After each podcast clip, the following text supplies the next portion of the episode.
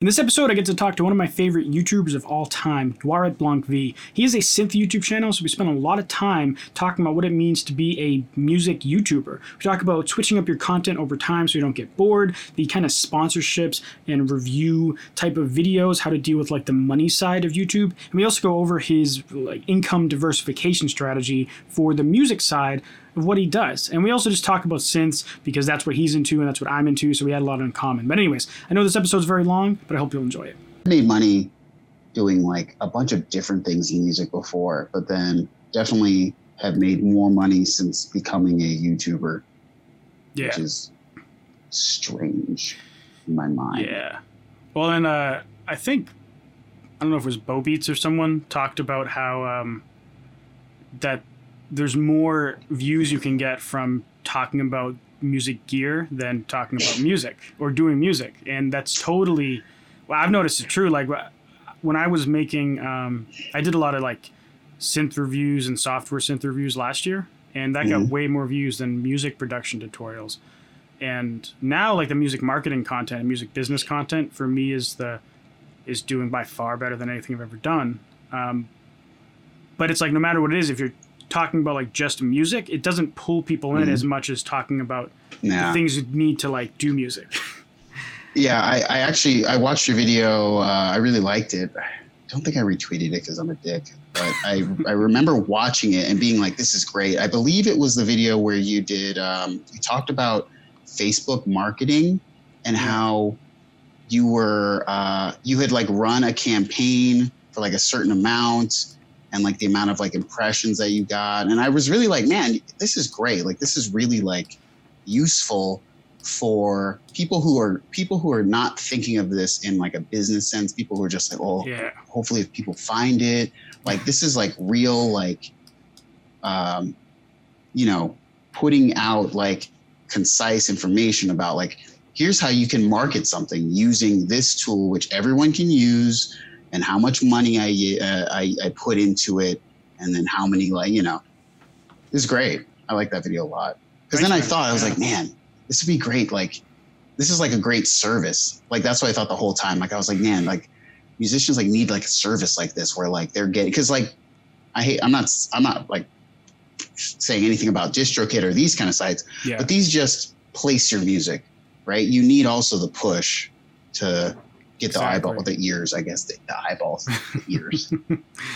no, it's it's so true. Like a lot of musicians have this uh, perspective that good music should sell itself, and unfortunately, we don't. We just don't live in that world. Like if you don't get it in front of people, they're just never going to hear it. Uh, and it doesn't just apply to music. Like it's true about like products. It's true about about mm-hmm. any service you have. Like uh, in, in the work you do like i don't know if you, you do freelance or if you're working for someone but in either case you you had to, someone had to do some kind of push to get that first customer. It's not like exactly. they just come to you. Some will come to you but that's not how you build a long-term business usually. No you got to go out and get it.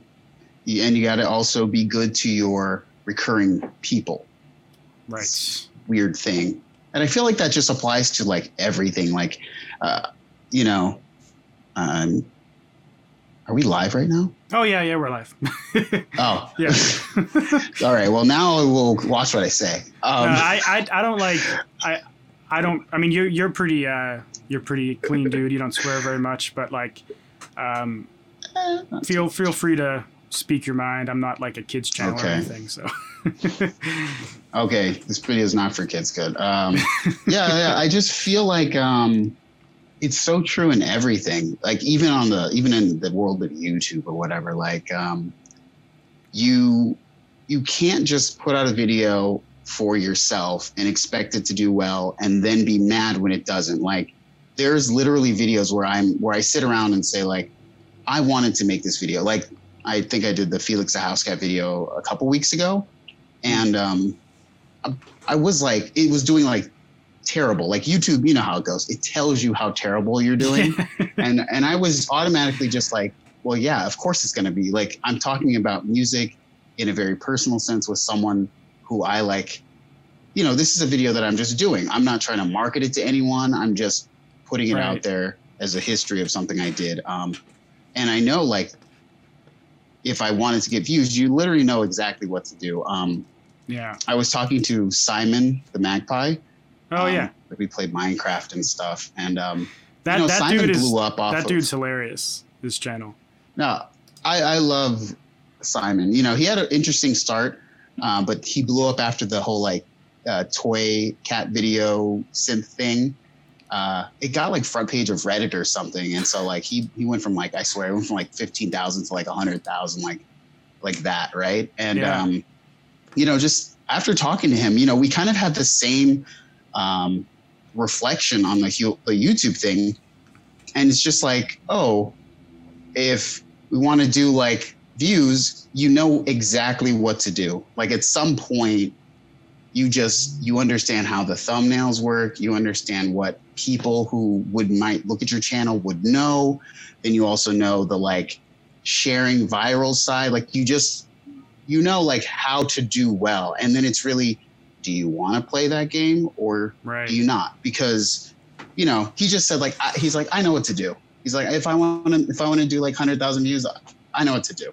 and you can see it on his channel. And he's been gone for about six months now. And I don't think people have realized. But wow. um, like he hasn't done any videos yeah. in the last six months. no, Did he just get tired of it, or I mean, you know, if you if you if you don't care, you end up leaving from time to time because it's like, Yeah. well, I didn't have anything to do. Like, what? You can't just Yeah. keep talking. At some point, it gets kind of like, you know, especially if it's not your job. Like, this is not how I make. Uh, I make a very small amount of money, so it becomes like yeah, that's true. you just kind of shrug it off. Like, okay, that was three months ago. I didn't really have anything to say though, so I guess I'll say something when it's time. I'm trying now though. I, I kind of I'm, I just need to get like a. It is so like a what do you call that? Momentum based. Hmm. Like if you're Yeah. not in the flow of like okay Saturday I'm gonna do this and you know you just end up not doing anything. At least for me. No, I had the same thing a couple of years ago. Like I, I used to teach screaming tutorials as my main type of content. Yeah, I And, remember. uh, I I did that like from 2010 to like 2015 or something or 2013. Mm-hmm. Um, and they got my channel from like nothing to like 5,000 people, but I just got so bored of talking about it that I just quit for a couple of years. Like I would upload a video Yeah. every six months or once a year. And I switched content types then to starting to get Mhm. into music production because I just started getting into electronic music and and then eventually like I found a new niche and then eventually just got bored of that. Um, and so um, you know I've been consistent for the past two years, like every week and then twice a week. Sure. Um, but the, Mhm. the way that I got around that was finding multiple content types that would both keep me happy and also keep the, the people happy. Um, Yeah. and that's kind of where this type of content came into play. Like, I love doing the Facebook ads videos because I still Yeah. I'm involved in the Facebook ads every day, but Mhm. I couldn't do that every video. I would get bored. So this type of content Yeah. is talking with people and uh, learning about what what they do. Uh, it's it's always new, right? Because every person's different. Um, Mm-hmm. Yeah. and so.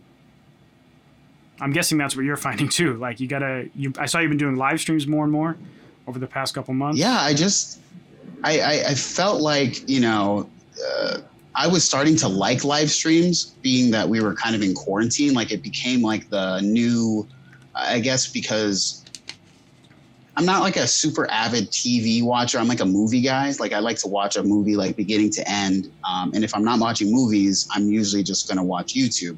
And I found that content creators really have a hard time going between like under 10 minutes, like 10 minutes and under, and like a long form video. It's it's really hard like to do something that's longer. And I personally, the whole time I was kind of going about the channel, I was like, I want to do longer videos. But I realized that that can, unless it is very engaging and you do a good job, it it gets boring like very quickly. And I don't want to Yeah. waste people's time or be boring. So I thought, okay, I can keep doing the short videos because uh, and I even think YouTube sort of saw this because of the whole move to eight minutes for mid roll ads. Right. They could see that it's hard to get to like 10 minutes. Uh, mainly because once you're doing that, you're padding it. Like, you know, Yeah. the amount of videos where someone would literally like put like a minute of black at the end to get the like 1001 Yeah. it, it was ridiculous so um I, i'm more like i'll do i'll do live streams because those work. Like i get a lot of for me when i'm getting like a hundred people in the in the into those live streams like at the same time i'm always like dude like that's a lot of people because I, I look at channels like sonic state and they're getting like maybe 100 150 and i'm like why are people here for my channel?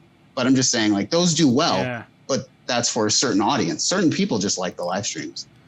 Right, and, and one cool thing about your channel is you kind of have a, a what seems like a cult following almost, which is, I mean, like I'm not gonna say like Mm. like Tool or like you know a band that has like a hundred thousand person cult following, but I mean like to me you've you've been one of like my favorite YouTubers in that in that niche because like uh, you have you like you only put out stuff when it's super high quality, and at least that's what I my opinion of it. I'm sure you're your own worst critic with with stuff, but yeah um, there's that, and then also like I don't know, like I, I look at your following on like like Twitter, and you've gotten a lot of people to follow you on other platforms. It's not like people just go follow you and never interact with you again. They show up video after video after video, even when you weird. wait months on end to put it out.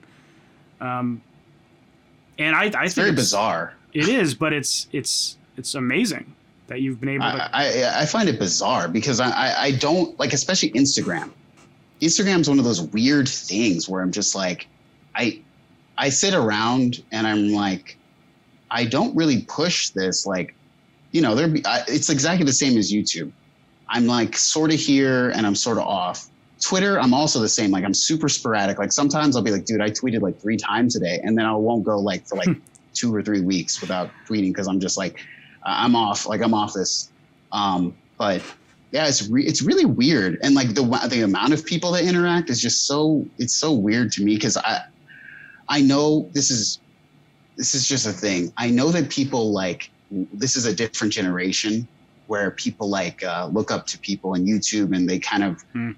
they like want to interact and fan out about it or whatever. But I honestly I, I think about it. I'm like, dude, like other than being uh, maybe slight slightly more known musician than certain people, I'm just a guy sitting in a freaking like you know a freaking house in a small corner.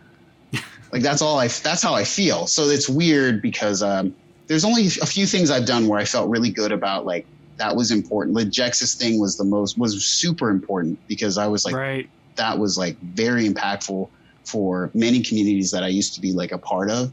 Um, but aside from that, I'm just like, you know, just like a guy. I don't know. That's that's how everyone I've talked to has portrayed it too. Like I, I talked to this rapper, he's got like three hundred thousand monthly listeners on Spotify, and he makes a living off Yeah, of streaming revenue, and and he's just like, it's never really hit me. I still just feel like a, a guy that's at home uploading music, and and I guess a lot of people like it, but to him, he's kind of like, it, it it doesn't hit him, and sometimes when I think about it too, it's like even with like 17,000 subscribers on YouTube, which is like small compared to what a lot of big channels, you think like that's a lot of people that decided yes in my content. And for Mhm, you, it's like 35,000. Um, Mhm. You kind of forget it in the day to day of just being Oh, yeah. you. Yeah, it, it was the whole story goes. I, I remember starting and wanting to get 1,000. I just remember that. I was like literally, um, I just, I made that the goal because I thought that a thousand, because I'm just being me. Like I'm me with my own version of like self esteem. And I'm like, ah, I'm worth a thousand. I think I'm worth a thousand, right? And then after a thousand, I remember just being like, wow, like I can't believe that happened, right? And I remember I was just having fun with it, and there was like, there's no money, it was just fun, and um, then someday, weirdly, like a, I feel like a year after that, I hit like ten thousand, and I was just like, I don't care, like none of this matters anymore because like I, the goal was never to like do it as my job or like do it as my um, you know something where I was gonna where I was like owing people like a video a week. It was just like, um, you know, especially because you talk about Spotify. Um, Hmm. I looked the other day. Um, I don't know if you know who Sarah Too Ill is. Yeah. she goes on Spotify. She was on uh, Andrew She- Huang's channel. a while back. Yeah, yeah, yeah. Okay, so like I looked her up on Spotify, right? I could not believe she gets over 900,000 spins like monthly plays. That is Wow. so many. Yeah, Like that's a lot of people. that is a ton, right? And I I looked at her channel and she's like prolific with it, like in terms of like like she's making the beats on the YouTube and then she's like putting the beats up. Like I saw she she did like maybe three or four releases like already this year or something, like 10 song like uh when I look things or right whatever. Yeah, she goes by Sarah the Illstrumentalist on Spotify though, something different. Oh right. Um But yeah, I just couldn't believe. I was like nine hundred thousand. Like, how is that possible? Yeah, there she Um, is. And 900,000 monthly listeners. So she's Yeah. like, she's probably getting, because that's just people. Each one of those people Yeah. probably listens to a couple songs per month. And she's probably getting like 2 million streams per month, which is essentially enough to like, like almost live off of by itself. Yeah, that's crazy. I mean, I, I'm I'm happy about it. It's just like it's very rare that you find someone in the YouTube like crossover world because like I feel like sometimes there's issues with perception Mm. right? Like you can't be like, um, I don't know. It's like you can't be a teacher and also like a musician because like then if you weren't if you were a better musician you wouldn't be teaching. You know, it's this weird Yeah. thing. So she's done a good job of, uh, you know, crossing over. Yeah, and then we got a got a comment in the chat. Someone asked, uh, "How many streams a year is minimum wage?" And that's so. I, I actually, she's actually making a, a really good living from that because three hundred and fifty thousand streams per month is minimum Yeah. wage, and uh, one point five million Oh, streams hey. per month is like engineering salary. Like Hey, so okay. she's making a pretty good living off of just uh, Spotify. And and for everyone else in the chat, I'm sorry I haven't said hey to you. Um, I, I am taking questions. I'm just only gonna gonna grab them when they're like relevant to the uh, to whatever we're talking about, so it's not out of place and stuff. Just to let you guys know. But What's up? What's up everybody in the chat? yeah, I, why don't you why don't you introduce yourself so people aren't like who the heck is this guy? Oh, yeah, yeah. So I'm uh I go by Noir Blanc Vie. I have my YouTube channel that is the same name. I am not from France, but the channel was uh created inspired on a train between France and London, and that's why the name is what it is. Um, and it's supposed to mean something, but uh, it doesn't because everyone from France has told me that I'm terrible. So it Oh. no longer means anything.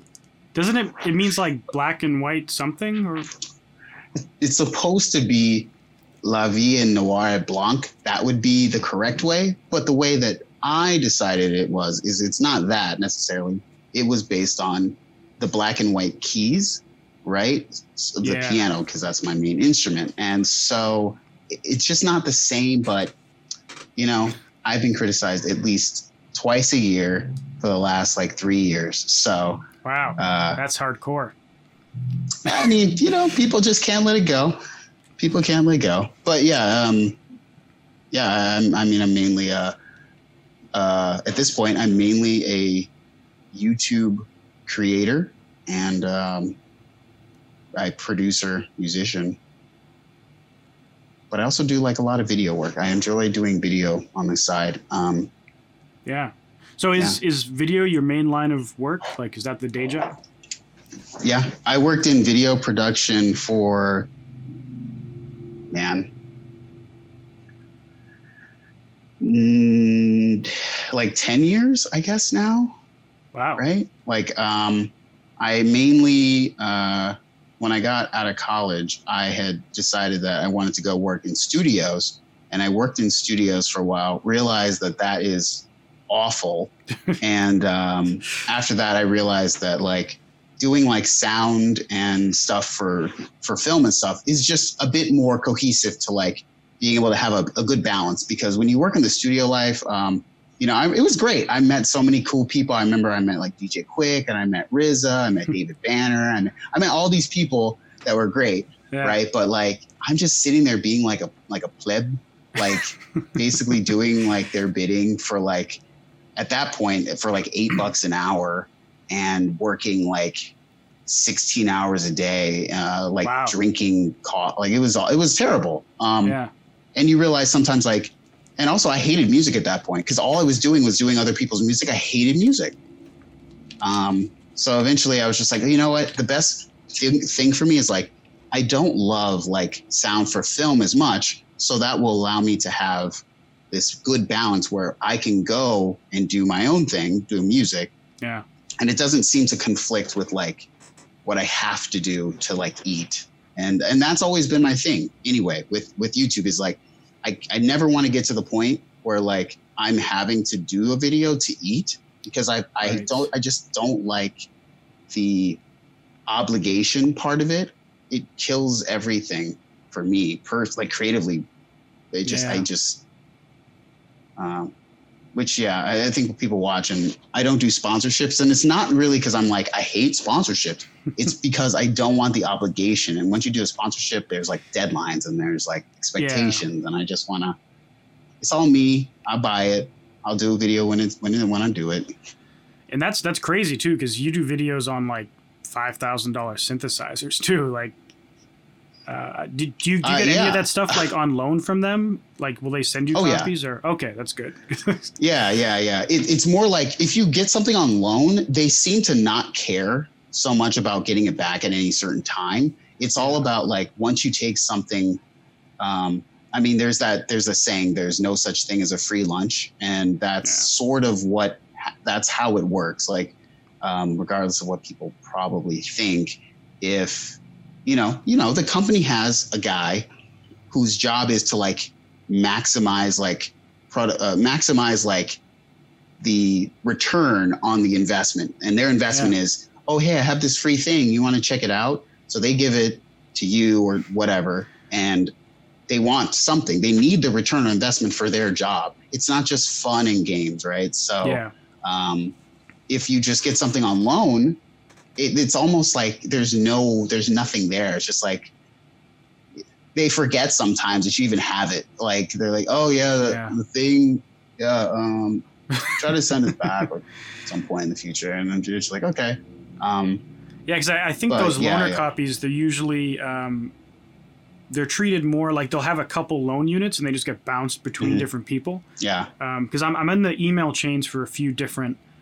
companies that do that outreach for for like synth companies um, Mhm. and they never want to send me a, a well now i don't really do that kind of video anymore but they it would always be hard to get a unit but for software Mhm. it'd be super easy to get a free copy of something Oh, yeah, they yeah. just send you the code or whatever um, but they never really wanted anything in return other than just like send us any links you generate using the gear yeah um, but when like DistroKid, for example, is sponsored two of my videos, um, obviously, you know, they they're they're giving you money to make a video, and they don't Mhm, mhm. they won't say what you can or can't say. I'm sure some sponsorships work like that, but they still want a video to come to them by a certain deadline, and Yeah. you know they'll mention like, hey, I, I'd like it if you brought up these couple services that that we just added because you know. Yeah. I, I do music marketing. It's the same thing. I want a return on my investment when I spend 500 bucks marketing a song. yeah whatever. exactly Um, So- more people that understand that that it's everything is sort of a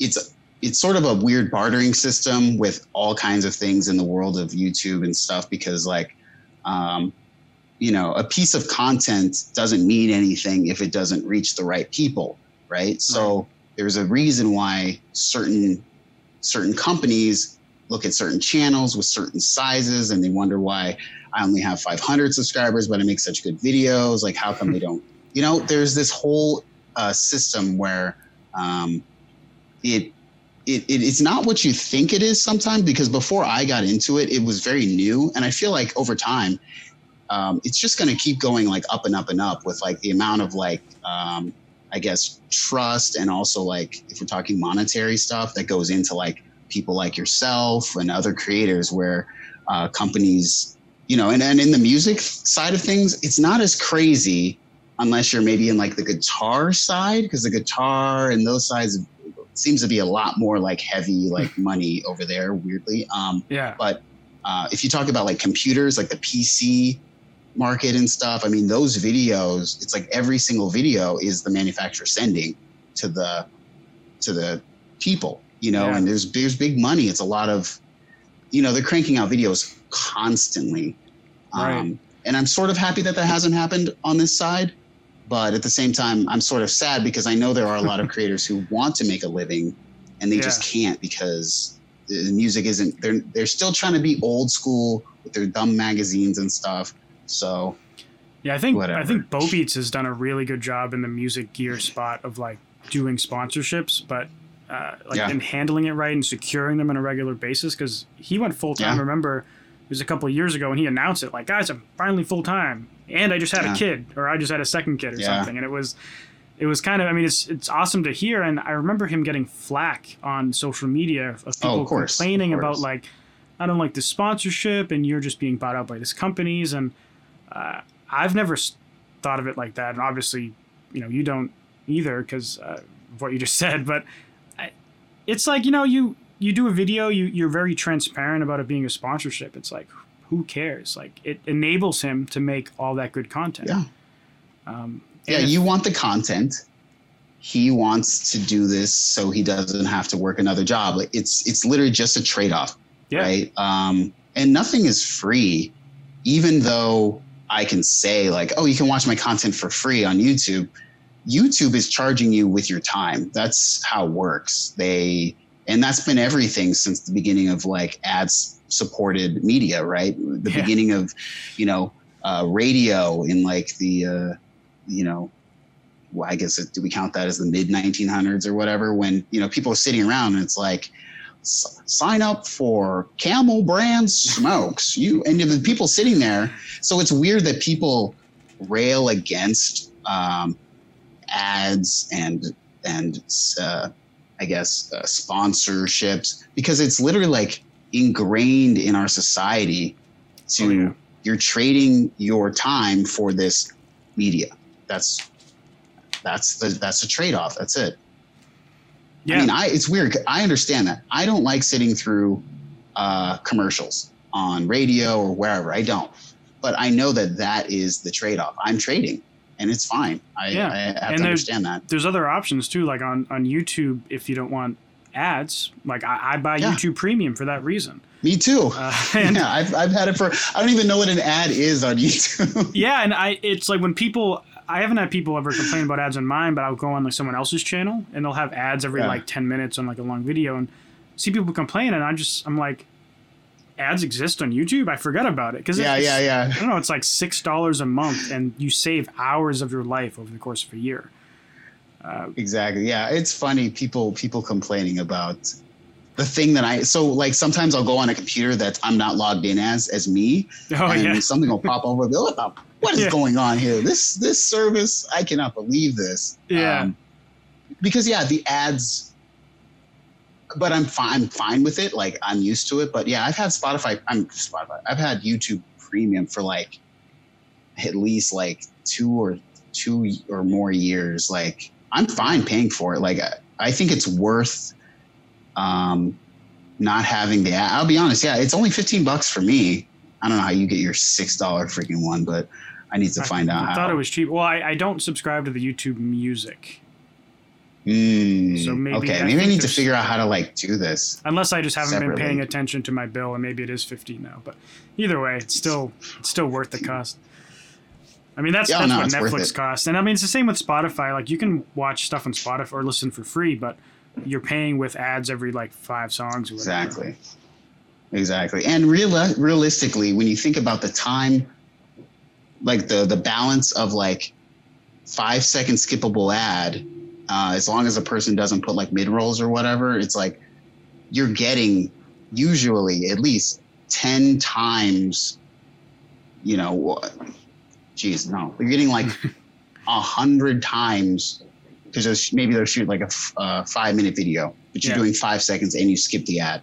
It's like I don't know people's people's math. Well, when you when you watch TV, you might watch three minutes of ads for every to eight minutes of content, and sometimes it's one to one, like depending on what you're watching, to ads to content. And uh, YouTube, it's as you said, like ten times better than that or something. You know. yeah, the whole like the whole TV thing. I I was dating this girl. This is a while ago, and she wanted to watch like America's Got Talent. And I'm sitting there like, are we watching an ad show or are we watching a show? Like I I've seen Yeah. so many Ford uh, F-150 commercials. I'm like I'm done. Like Yeah, geez. and it's kind of wasted too. Because I mean, for me personally, I'm never going to buy a Ford F-150 truck. I'm never going to buy a truck. So it's those commercials. I'm like, who are you placing that? I, literally, I'm like, you're in there's LA a commercial too, right? for a forty thousand. Yeah, there's a commercial for a forty thousand dollar truck on tele. You're trying to. How could you? How could you even like try to sell that over a commercial? Yeah, and like it, especially if they were advertising it in I don't know New Hampshire or Maine or somewhere in the South, it'd be more relevant, right? But for you in LA, I feel like it'd be much more relevant to target like an electric vehicle or like something that resonates with the culture of the this yes, The which. YouTube can do because they're doing a better job of targeted ads, right? right. Um, yeah, like I'm sure you get music like- ads all the time, right? Like music gear ads and software. Arturia ads. Yeah, It was Arturia ads. When before it was like, dang, Arturia, they don't stop. Like they know how to. They know how to make commercials. Like it's literally it was like Arturia and Waves, like constantly. oh yeah, waves. uh, waves the joke of waves right where uh if the plugin you don't if the plugin you want is not on sale just wait a day Yeah. it will it will be Well, and, and every time I recommend plugins, like Waves has some, you know, like for Waves Tune and L1 Ultra Maximizer and stuff like Oh, yeah. that. Like I tell people like to get their plugins when I'm recommending stuff, and I'm always like, if you can, wait till Black Friday. It'll be like some Yep, yep. crazy deal that you'll never find. But even that, like, just wait till the next holiday. Wait till like yeah I don't know uh, Independence Day, or wait till Mother's Day, or wait till Father's Day, and it'll be on sale. I, yeah i think i think waves probably has a big calendar somewhere and they marked off every holiday for every like sect or religion or ethnic group and they're just like mm, okay like we don't want them to get too close together so they just they put like one like every and or, or Yeah. just like they they're like oh it's it's hot outside waves hot summer sale and it's just like okay, believe it or not, that that strategy works very well because I, I sell sample Oh. packs and Kontakt libraries through Genera Yeah. Studios, and uh, anytime I'm like, I want some extra, like I want to get some extra sales. I could, I'm going away for the Yeah. weekend, get some extra cash. Um, I'll be like, well, it's it's summer. I'll announce like a summer sale, and I'll give people fifty percent off. Um, or thirty percent off, whatever it is, and send it to my email list. And it's it's a really like common strategy, and not just for sure things like artists use it too. Like they'll have their T-shirts like ten percent off, or they'll sell their music thirty percent off, and uh, it No, works. it, it, it works. Sales are the only way I buy anything anyway. So, I mean, I'm always waiting for the sale. Um, yeah, the uh, yeah, I, I love I love waves stuff. Even though people be like, oh, forget like waves is so like old and outdated. But I'm just like, you know what? They're kind of like uh, they're like Pro Tools, where it's Yeah. like Pro Tools. It's just there, and you remember it. You remember the name, and you know it's gonna. You know they're not gonna like go out of business. Uh, so they're gonna update their plugin. I mean, they're up. They still update their dang Renaissance plugins from like 1996. right. So, um, Get you into that update plan too. yeah. I, every time I see that, I'm just like, what am I supposed to do? 120 dollars. What what does this do?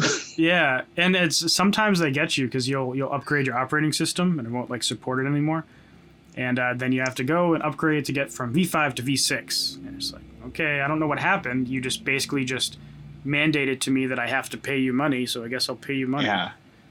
Yeah. Like, what am I doing with this thing? I, I, I have like a small amount that I use. Um, but you know what?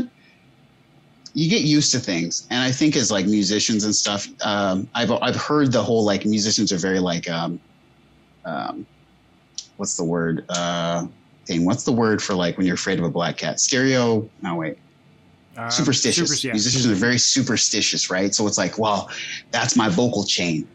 You know what I'm saying? Like, Yeah. oh, I can't like I can't record without my vocal chain, right? So, um, yeah, same with like the waves. It's like, yo, like I know a lot of compressors, but like my Renaissance compressor, Yeah. I, I know it. I know it's gonna work. I've been like that for, for a long time, and I'll, I'll go through these fads of, of what I use. And right now, I'm on a um, Yeah. gain reduction pro or gain reduction two is like what I use on all my vocals, no matter what. Um, and Okay. before that, it was like this gigantic stack of like ten waves plugins, and then gain reduction sure. two was like a plugin that replaced all of them. And so just dropping on the track, vocals sound great, done. And uh, but yeah, Who it- makes it? uh, JST, Joey Sturgis Tones. Um, they're big in the metal okay. world, so it's like a Okay. mainly like the the guy who owns that company is the producer of um, Asking Alexandria and a few other metal projects. Okay. and he makes all these plugins that are essentially just the way he produces those artists in a plugin. So he Mhm. reduces this giant stack to one. thing Oh, cool. and um, they're great for, for vocals and they also have guitar plugins like emulation emulating amps and stuff and Mhm. um, yeah I swear by that and it's cheap too like they do the same waves model where like stuff's on sale every other week um, you can get that plugin for like 80% off in the right week but I mean, it's not a. It's just. It's not a bad way to go when we're talking about digital products. You know, um, hopefully, you know, most of the time you do it. You make it once, and it can be Yeah. useful. You know, I, I, I mean, I watch a lot of uh, video channels or whatever. They just make that LUT once, and they just drop it on their yeah. you know site and they be selling that LUT like crazy because there's always going to be a new photographer just like there's always going to be a new musician right? Yeah. Um so I, i've thought I, I don't know how i would give any value to that but um I'm uh, surprised- i like good vocal chains man. Yeah. Yeah I'm, I'm surprised you haven't gone down the sample pack route ever because like with all your gear like you could make some dope sample packs and in fact what like you- after you made that jexus video and i never heard of him before that actually so I, when you Mhm. had that i went through like researching him and spent like a couple hours doing that so that was fun but like after that i was like oh man it would be a sweet idea to get him on a sample pack because everyone wants Oh, him yeah. and so I like emailed him and I was like, "Would you ever want to do like a sample pack? Like we could we split it. Like I'll do all the selling and I'll like I'll make it so that it's super worth it for you and I'll market it." yeah And he was like, "I just don't want to do that." and I was I was like, "Okay, that's cool." But yeah and then he i think he did it sort of on his own he tried he made a, a but he did it in the Jexus way. Yeah, in like a in the Jexus way, where um, you know, very um, very private and like I think it's it's attached to like PayPal. Like you know, I, I learned I've I've learned so much that um, people are so different. And when it came to like Jexus, I mean, honestly, I did I just thought he wasn't going to do the video in general Yeah. because you know no one knows this person really yet he had such a like like if my following is like cult-ish like he legit like Yeah. has like the cult following his website is like it's basically like you know i'm not saying it's like temple os like type shit you know but like you know he's got Yeah. like i mean He was like has the- like He was like the OG synth channel, right? yeah, I mean he is like the OG like synth like um but the way that he'd make those videos it's like a it's just insane the amount of work. When I saw the sessions that he was making for these videos like way back with like old archaic software, I'm just like, "Oh my gosh, like I had no idea." And Yeah. yeah, I mean he admitted like he was like, "Oh yeah, I was like a crazy person." Like just like you know but his dedication uh, to doing it i mean he's brilliant uh, in the way that he that he does do it and i'm glad that um, hopefully he can he can keep doing it um, now uh, Yeah. but yeah I, I actually it was interesting i watched some of your videos about screaming because me growing up here in la uh, i used to uh, be in like orange county a lot where orange county had a big like uh, I, I, don't i guess it was screamo-esque back in the Hmm. day um, um, this is a long time ago um, so there were bands and stuff and i always remembered one of the like things that was that was awesome was like screamers who could also like sing and like one of my Mm. favorite bands um, still still one of my favorite records ever is uh, finch's uh, what it is to burn um, and it's That like sounds familiar. produced by who produced it um god the same guy who produced like He's pretty big. He was Oh, a pretty yeah. big producer. I remember that. this this band. I liked their album "Say Hello to Sunshine." Yeah, yeah. See, Yeah. there you go. I love that album. Yeah. Um, Finch was like so big for me because I was like, oh man, he can like sing too, and he would do such a Yeah. great job. Um, do you find that like that time is over in terms of the younger generation? Because I don't. I sometimes I don't know what what people are doing nowadays because it seems like rock and roll.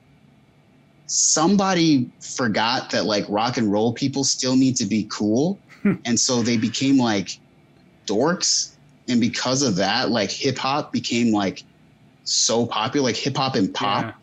became like so popular and i was always like see the thing is you you got to make rock and roll cool again like you got to make kids who are like doing rock like got to make them cool Yeah. like you in, know in the metal world, like it's. I mean, I, I don't know if it's any less common in terms of like people growing up and wanting to be like in a metal or rock project. Um, but you're right. The perspective has changed. It's no longer cool to be that. Like if, Yeah. if you do rock music, it's like okay, boomer, you know, kind of thing. yeah yeah seriously it's like what is what are those strings okay yeah but it's it's you know it's there's a there's a community for it like it's still like hundreds of, if you go on a big rock artist they'll still have millions of monthly listeners on spotify Oh, yeah. and i mean the, the thing is with metal music in particular like periphery is probably one of the hottest metal acts out right now i would say periphery okay Yeah. And i mean at least in that niche of metal they do the djent slash progressive metal thing. Um, Mm. and they only have like 120000 monthly listeners on spotify. And i don't mean to say only but when you think about any small hip-hop artist not super small Sure. but like you can look up like any hip-hop artist and just you'll just pop in like a million follower or, or a million monthly listener one. And um, but these guys are still making making a living with it and doing it but it's Mm-hmm. it's a completely different like market it seems like yeah i i guess i just sort of especially growing up um seeing that like rock rock um acts like even i mean i guess maybe they don't count but they are on the edge uh Yeah. fallout boy was like the last like for me was the like the last group who appealed to young people um, and also crossed over to this place where it was like, hey, they're also cool people. I would like to be in a group like Fall Out Boy. And then for some reason, it just took a dive, and then every person was just like, it's either hip hop, it's pop, or it's underground. Like there is nothing, um, and it's just like all it takes is like, because I keep feeling like it's going to come around again, because it feels like it was so long ago that it was like that where I was, you know, I'm, I'm, I was thinking like bands like that were cool. Like, you know, um, these are dumb bands, but I'm just going to say like, uh, bands like, uh, All American Rejects and bands like, uh, Yellow Card and bands like, uh, um, gee, I was about to say Nickelback, yeah yeah not Nickelback. they haven't been cool since like something their corporate first song or or something. something, yeah, what am I thinking? You know, like, Yeah, um. Those kind of where it was like, wow, it's cool. So I'm, I keep thinking like, shouldn't it be time for that to come back? And uh, it keeps not coming, yeah which is weird. Yeah, I, I think it's just it's come. Some stuff has come back, but it's like in a different scale. It hasn't like overtaken hip hop by any means. Like the the kind of '90s Brock. I, I don't know how old you are. Are you also a '90s kid? Or you just No, I'm 80s. Okay. Well, you know you you went through the '90s, so you know anyways. But Yeah. um, you know that kind of like late '90s stuff, like maybe Linkin Park or all those bands around them. They Oh yeah. yeah, that kind of era is starting to kind of come Sure. back more and more nowadays, but it's not like it's getting played on several radio stations. It's not like Yeah. popping as much as it is. That's that's the thing. It's literally like, and I don't listen to a ton of radio, but when I look at like what's around and what's happening, it's just uh, it's so interesting. Like, um, you know, to, like a like take a Tekashi six nine for for all intensive purposes, right? Um, yeah. it's just like what an interesting like it's literally uh it's literally a it's like a hispanic kid with rainbow hair and the number 69 on his face straight up he's the most like popular like hip-hop artist like Yeah. on the planet and it and it works because the people around him like know what to do he gets to release multilingual albums. So he gets to, I mean, that's a huge market, the Spanish Right. market. Um, and I'm just, and I'm like, I'm like, you know, I like his music because it's it's fun. To me, it's fun. like I just like, it's, it's like, no one's gonna remember this in like, well, it's yet to be seen, right? But i history tells us anything. Things like this, they're very, they're very, very popular, and then they kind of wane. It's kind of like um, Soulja Boy. staying power. Remember Soulja Boy? Yeah, yeah. Soulja Boy the same way. It's like Soulja Boy is literally like this is crazy. Soulja Boy literally like 25 right now, and people are like, oh, he's washed. Mm. Is he really that young? It's crazy. Oh I- snap! Maybe you can look it up, but I, Yeah, yeah. I swear, I feel like he's like, I feel like Soulja Boy is like, maybe he's like, he can't be 30 yet. I remember uh, his his big way. Oh my goodness, he's one year older than me, so he's 29. How old is he? 29. Okay, he's 29. Wow, I didn't. He must have been like like a teenager when he. uh Yeah. it feel it literally feels like a different planet that we're on where we're listening to like crank that. And now, I mean, not just now, but for the past like years, it's been like, oh, Soulja Boy, oh, Soulja Boy, wash, Soulja Boy. I'm just like, this, what a crazy like internal crisis you must have where you're like, you know, 26, 27, people telling you you're washed. Like that's your, that's your whole life. That, that must yeah, that must be very depressing for him actually. Thinking Yeah. about that because you always Yeah. want to think about like you know the future and that the best days Yeah. are yet to come kind of thing and and that's where I think a kind of slow a slow career growth in anything is kind of always better than a fast career growth in anything. Yeah, I I agree because at least it prolongs the time to reaching something. Um, I think it's more. but yeah, yeah, too. and hip hop it it's weird. It's weird. Hip hop is definitely the it's barely getting to the point where they're like uh, expressing uh, appreciation for the older generation, and it really only starts. It only starts with like Jay Z. He's like the only one uh, who people are still like, oh yeah, okay, he's old, but we we yeah, okay, like we accept that. Like, um, yeah, but you know, it, it's not the same. People aren't being like, oh yeah, f- want to see uh, Biz Markie, like unless it's like some throwback, like weird thing, whatever. you're a big synth guy, obviously. Um, and if I don't have you framed in the shot, but I'll show everyone in the in the, the chat and watching the video. He's got a very sexy modular synth behind him. There we go. Now you're back in frame. I just had to slide your Zoom chat over. But what's your uh, what's your There it is. your story and and love journey with with synth gear? Because it's it's like a big. It's essentially entirely what your your channel is. It's it's synths. Yeah. Um, well, it was weird. I kind of just uh, started when I was like, I, I didn't even know why I got into synths other than that when I was young, there was a group um, by, well, it was the Neptunes. I mean, it doesn't make as much sense now because like the Neptunes aren't what they used to be. They still Yeah, kind of are, but they're not like they were so huge at that time, you know. So the Neptunes, um, basically, they were into synths in, in a way. Uh, on the, one of the covers of their albums, uh, maybe not the cover, but the inside liner art, one of the guys, Chad Hugo, was holding a microkorg Yeah. and uh, I remember being like, "Whoa, that's cool!" Like, I don't know what that is.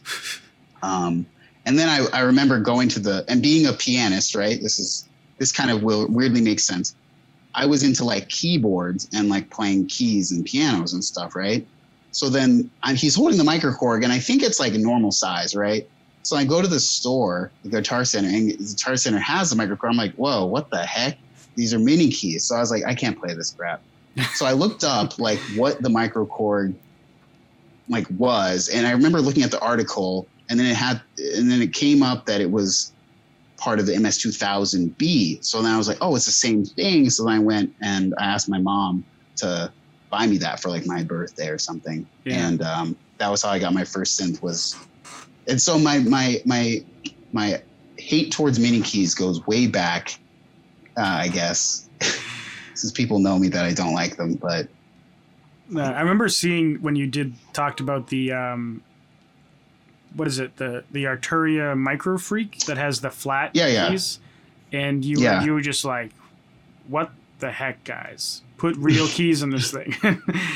and uh, I, I'm not even a keyboard player, and I like I, I mean I Yeah. can play like some songs and write my stuff on key- keyboard, but like even for me, I'd like I would always prefer a full size keys or no keys because I just plug it into a MIDI controller. Yeah, yeah.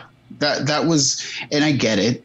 I get what they were going for. Um, but you know, it, it's and it also my thing was it was all about like a personal situation with that. I remember like even yesterday, someone was like, he wrote to me saying like, well, this is why Buchla lost the trade war to Moog because all the people like you were complaining about your precious psychedelic sins. And he's like, see, and this is what conformity is all about. Like this is conformists, right? And I and then I just wrote back and I was just like, well, aren't you trying to make me conform to what you want by so I was just Yeah. like, this is so weird. Like everyone has such strong opinions. And for me, honestly, I wanted to get a little synth that was super light that could be part of like my live setup, right? And for it to be that thing, it needed to be so it was cool because it was it's polyphonic, the Yeah. micro freak. Um, and it's super small and light. So I was like, this is perfect. It's just like I can't play that in the dark live and hit the right keys Yeah. on a consistent basis. So it wasn't even about that I hated the keyboard for being what it was. It was like, um, my personal situation would have been loving this, but you know, Yeah. Do you play shows? I don't, well, not now, but before, did you play regular shows? I the thing was I was going to get into it, and I had been asked for to do it a few times. Uh, I had done it years before, um, Yeah. and I hadn't really gotten into it. But then people started asking, like, with uh, I mean, they just were like, "Hey, if you, I would like you to like do a thing at this," and it was weird. So I was like, "Okay, if I'm going to do this, I want to bring this synth, this synth, and this synth, so it'll work, right?" Which was I wanted to bring uh, I wanted to bring like my Tempest. I wanted to bring my modular, and then I wanted to Mm. bring the Micro Freak, right? And so that would me allow me to have like. I, I don't like bringing a lot of big stuff before when I would play with like groups. Usually, I would bring my SV1 and I bring my Prophet Six, and this goes like years ago. And it's just like I don't know if most people realize, but it gets kind of like tiring to like bring stuff around gigging. Like I know that mo- some people like it and it's fun. Like I like gigging um, sometimes, but it has to be so like fun for me to be like, oh, I'm gonna bring like a a 30 pound synth, like two 30 pound like synths in cases and unplug it and set it up and like Yeah. you know. So I just wanted things to be small and compact. Um, uh, if I'm going to do it again, it, it has to be fun. Like this is weird, but all the whole the whole thing has to be fun. Um, as soon as it's not Yeah. fun, it's work for me. Yeah, that's how I feel too. Like if if like there's some things you got to do just because you got to do them, you know, in Sure. life. But as soon as things stop being like at least, um, sorry, just something my computer popped up. At least like pers like they give you personal satisfaction to do them. It's just like I tend to just lose interest, you know, and then that Yeah. means that long term I'm not going to be able to to do it. You'll just quit. Um, and I do the same thing. Like even though by day, my my career is I'm a mechanical engineer, I get into that Mhm. because I, I like it, and I, Mhm. I enjoy doing it. When I was working at Starbucks while I was in college, like I was like I hate going to work every day. It's just not for me. Yeah. Um, but yeah, People don't uh, sometimes get that. Like, mm, it's easy when you're taking in the content to say things about it because the content is just given to you and it's it's really something for you to do right like this is maybe weird to say but um when it comes to like youtube isn't always fun because youtube has people watching and those people can talk to you sometimes that is like the problem um because all you really want to do is like you as a creative right you just you get pleasure out of the creation process right And if you put it out there, you're kind of giving of yourself to be like, hey, if you guys enjoy this, you can watch this. And you're just mm. that's kind of the end of it, right? Part partially. Um, so it's weird because uh, I, I I think that um, everything can weirdly take away from how enjoyable doing things are. And I always wonder about mainstream celebrities. Um, like I yeah. recently, and I, I, have yet to ask this person, but um, I recently weirdly realized, um, like like Flying Lotus, who I looked up to forever, right? Um, he like he went he jumped in my live stream once. Uh, this was like a month ago, and I was like, I could, I didn't believe it was him. First off, because that's dumb. Like the Flying Lotus would do anything that has to do with me. so anyway, um, what we've kind of sparked up like a you know small friendship, like talk about things via DM or whatever. And I keep wanting to ask like, what is someone who has like true notability? Um, what is it like being a creator or musician mm-hmm. and hmm. having like not just you know you or I, tens of thousands of people who have the ability to watch you, but like millions of people. Like, what is it yeah. like? Does it like take away from it that like people are gonna like say things to you? Like, I just wonder, like, what is like, does Kanye West, does he care? Is he that much of like, you know?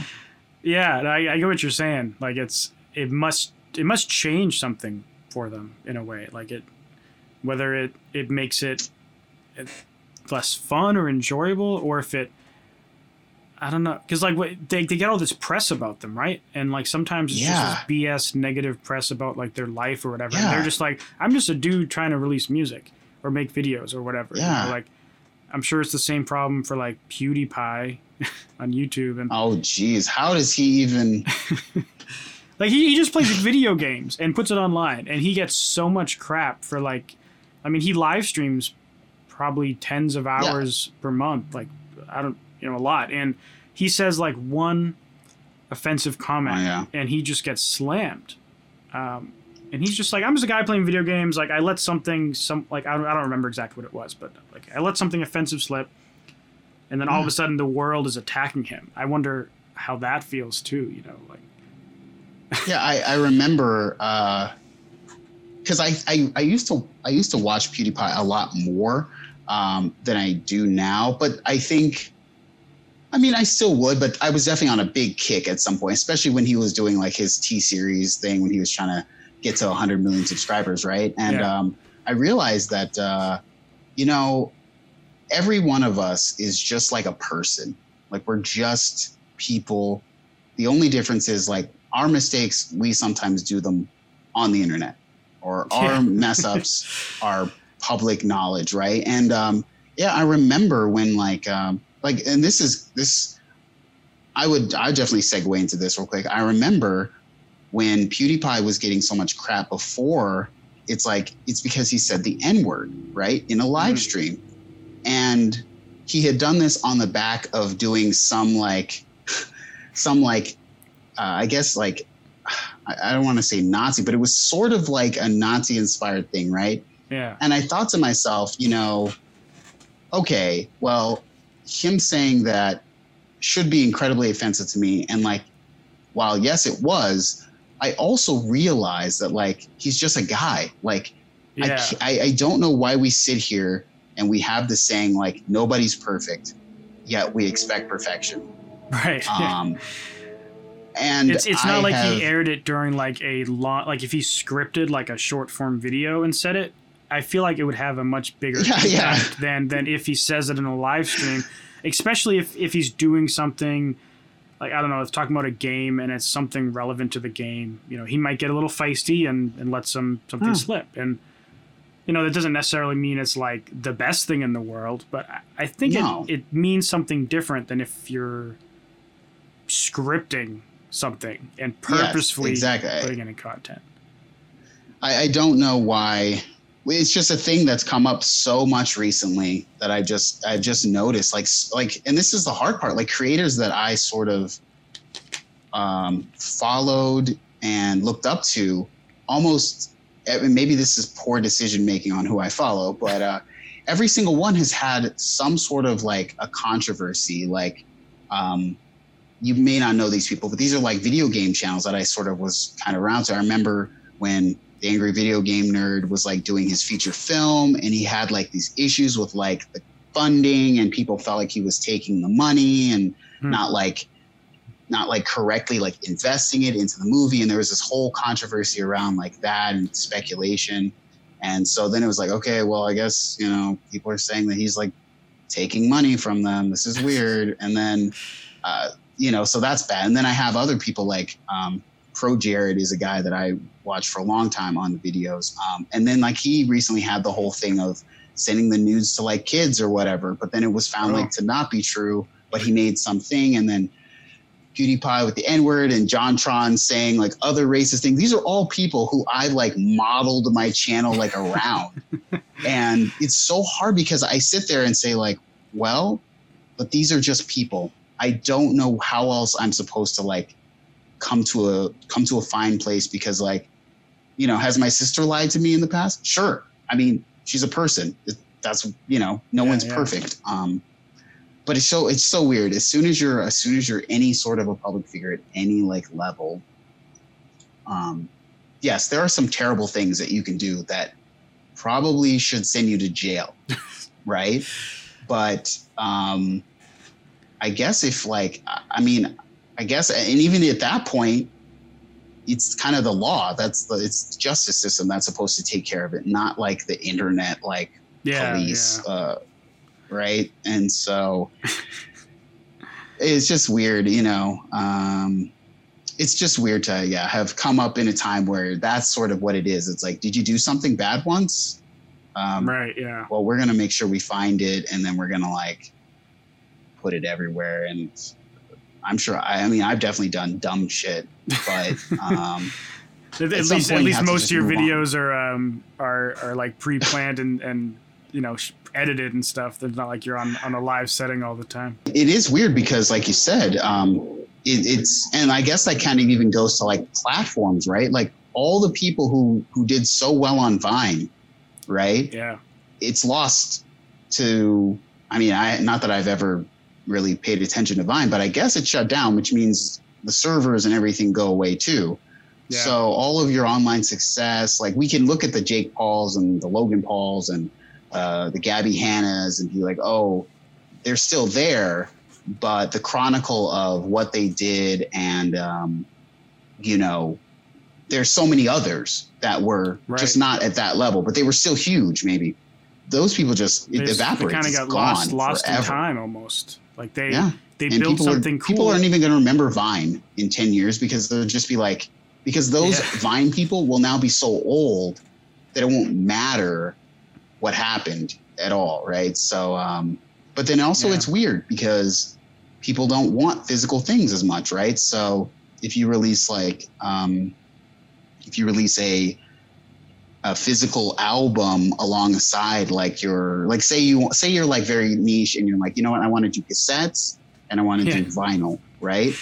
Um well you're never going to sell as many cassettes and vinyl as you do uh, digital streams. Um but just because it's real and tan- like just because it's physical doesn't mean it's more valuable. I mean right. i don't know It's kind of it's kind of at the point where it's it's not, and and for a lot of people it's less valuable because they don't even own a CD player. You know, it's like they Yeah. the the value of a CD and a cassette and a vinyl record has turned into a novelty almost. Like I, Yeah. I bought the new Tool go. album that came out. Uh, is it was it this year or was it last year now? But they came out with a new album after like 12 years of not releasing music. And I bought the hell out of that. The second it was available, I bought that CD. I've never played the CD. I opened it Yeah, and sure. looked at the artwork and the cool things they Yeah. included with it. Because there's their album artwork actually had a built-in LCD screen, and when you opened it, it started playing Okay. custom movies that were built just for the thing, like a custom experience, and a little booklet with custom art just for people who bought it. Um, and I never even played the CD. I wanted it because I wanted something from that band, and Yeah. that's kind of where CDs and uh, cassettes and vinyl. I mean, vinyl's kind of come Yeah. back as a, you know, for those hipster kids who have record players. Sure. Um, do you have a record player? I don't have a record player because I have addictive personality, and you know what happens to people with addictive personalities and record players. You end up with a ten thousand dollar modular synth collection. That's what happens. yes. See, I didn't. I didn't even want this, and now here I am. Uh, I should have pointed that out actually in the video. I, I did the live stream yesterday where I said like reasons not to go into like Eurorack. Um, Yeah. I would say my my this is like a reason. I gave five. So reason honorable mention is um, it is not always easy to get out of Eurorack. People, Right. you know what I'm saying? Like you go and you're like, I put five thousand into my Eurorack, right? Because it's so personalized, it's not easy to always like, you know, go liquid on like like say say like say um, you know, shit hits a fan and I like need to like I need like three grand, right? Yeah. That's gonna be real time consuming to get out of like my five thousand dollar investment, like trying to like piece out the Yeah. things and like people are are so like you know in their head about uh Eurorack stuff. So The nice thing is that I like like stuff. the modules like, hold I'm just gonna say- Yeah, it's just hard to piece out like sometimes. Like if I wanted like um like I have my sub thirty seven or something. If I wanted like um thousand bucks or something, right? Just like, oh, that's easy to let go of, right? Like, you know, and I think like people people will say like, well, you should keep, you keep your instruments forever, and I'm like, dude, as a like creative person, I can't tell you how many times in the past I had to sell like my Nintendo Wii to like make rent, or I had to sell like my Roland Phantom X to like make rent, and eventually you'll get it back, you know. But like, you you realize like, and that's why a lot of times like I invest in like higher end equipment. It's really Mhm. about like the value proposition of being like, you might have to you might have to get give this up at some point, right? And if I just Yeah. really like bought all like Behringer like hundred and fifty dollars cents Got some of those right there.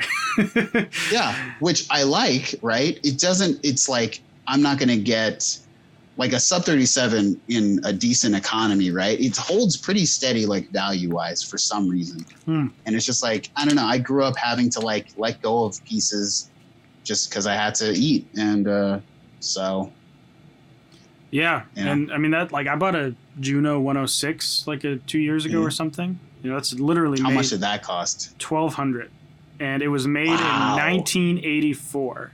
Like, and it was refurbished too. It had like new new Yeah. um, voice cards, I guess they call them. They're like the, Sure. the actual chips that have the oscillators Yeah, on them. Um, but like that went up in value. I think that sold for a couple hundred Yeah. bucks back in back in the 80s, and um, you know I have a bunch of a bunch of cool things. That's the only vintage one, but I mean I've gotten like isn't that magical do you do you feel like it's magical when you get like a nice patch on the juno 106 because I always say that. Like, I, I, I, after the fact, things that I played that I listened to, I'm like, that was a Juno 106. I'm like, you know what? There's, there's something to I it. don't like to be. There's something weird about just how it all plays together. I don't know if you're hearing this weird like nostalgia because it's you playing it and you or you're hearing it back, but it's just like I just hear it. and I'm just like, it's just it's right. If there's Yeah. a word, it's just right. No, that's that's how I, lo- feel. I like loved it. there's really nothing that should be special about it. It's just No, it's just a, like a what is it? A square wave, a saw wave, um, a sub Mm-hmm. oscillator, and then it's got that weird chorus. And yeah, for some reason, the fact that it's you know 34 years, 36 years old or whatever, and the the combination of parts and the way it was built, it just like nothing else in the world, even the emulations, really capture it.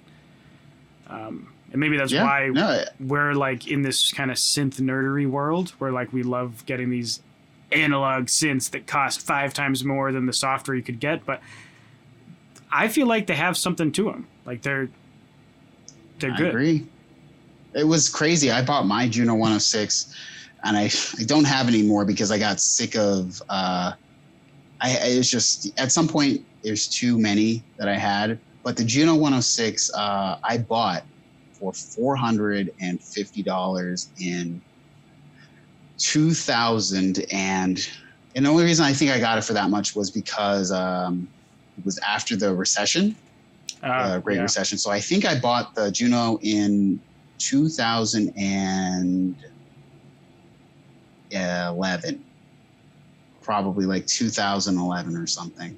yeah So people were like, I mean, I, I remember being at the guy's house and I had the choice between like the JX8P and mm. the Juno 106, and he was like 400 for the JX 8P or 450 for the Juno 106. And I was like, oh my God, I don't know. and the worst, here's the worst thing. I resold the Juno 106, I think, for, I think I maybe resold it for 500 bucks. Oh man. I just, you yeah, I think I made a little bit on I it. I think they're worth fifteen hundred now on like reverb. Yeah, easy, easy, easy. Yeah, yeah. I sold a lot of like synths back then. Like I sold my JX3P, even my Sequential Multi-Trak, like something I really like. Like I sold so many like pieces. Uh, you know, Yeah. because it, it didn't, it wasn't hot. You know, now Yeah. once once the micro, what, what was that? The MicroBrute. That was the Oh, start. yeah, the- once Arturia did the MicroBrute, it was the start of sub five hundred dollars synths and people getting into uh, stuff again. You know, even like the Prophet 08 wasn't like a big like, oh wow, we have like eight voice polyphonic because it cost Yeah. like three thousand dollars, so no one cared. But it was like once Arturia did the MicroBrute, and that's why I never, sh- I never gonna shit on Arturia. Yeah. They I- did a lot of good. I've um I had the MiniBrute 2S and it was like a Mhm. good synth. I just I never used it, so I ended up it was the only synth I Yeah. ever sold in my life, which was um but I was never using it. And but it, it like worked, it did its job and it was it sounded good. Yeah. But I love their software a lot.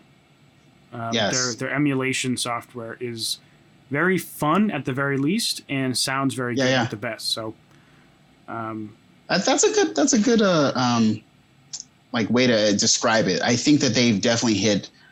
It's enjoyable to use it. Uh, a DST. yeah. Which ones do you use? Um, I have the bundle, and so I kind of just open Okay. up whatever one I'm feeling at the moment. Like if I'm like, oh, I need keys, maybe I'll open up the DX7 and get like a key patch, get that vintage sound. Sure. Or if I want like a raw, not raw, but like a vintage analog synth, I'll open up the Jupiter emulation. Or um, Okay. a huge, the modular one is so detailed that I, I can't even bring myself to make a custom patch. I just use presets on like the big like Moog original modular Sure. series. Um, but it sounds so fat. It's like insane. Um, That like the V bundle or something. yeah, The yeah, Arturia, it's like, like- Arturia V6 or V7. I forget which one that I Okay. have. Um, but Isn't that like how much is that? Like three hundred bucks or something? Yeah, it's a, it, just like all the Wave stuff. It goes on sale every Black Friday for a good price. And uh, I, I I'll be honest. I, I only do videos on like hardware, and the only reason I do hardware is because hardware isn't going to go anywhere, and so Yeah. I will always have like reoccurring people because you know people buy old things and people buy, you know, it, it's always this like cycle of like having to look up something versus like software where I where people don't. It's not going to last as long sometimes. yeah, Um, I know some of the things I used to love, like Orange Vocoder. I love the Orange Vocoder. They don't have the Orange Vocoder anymore on software.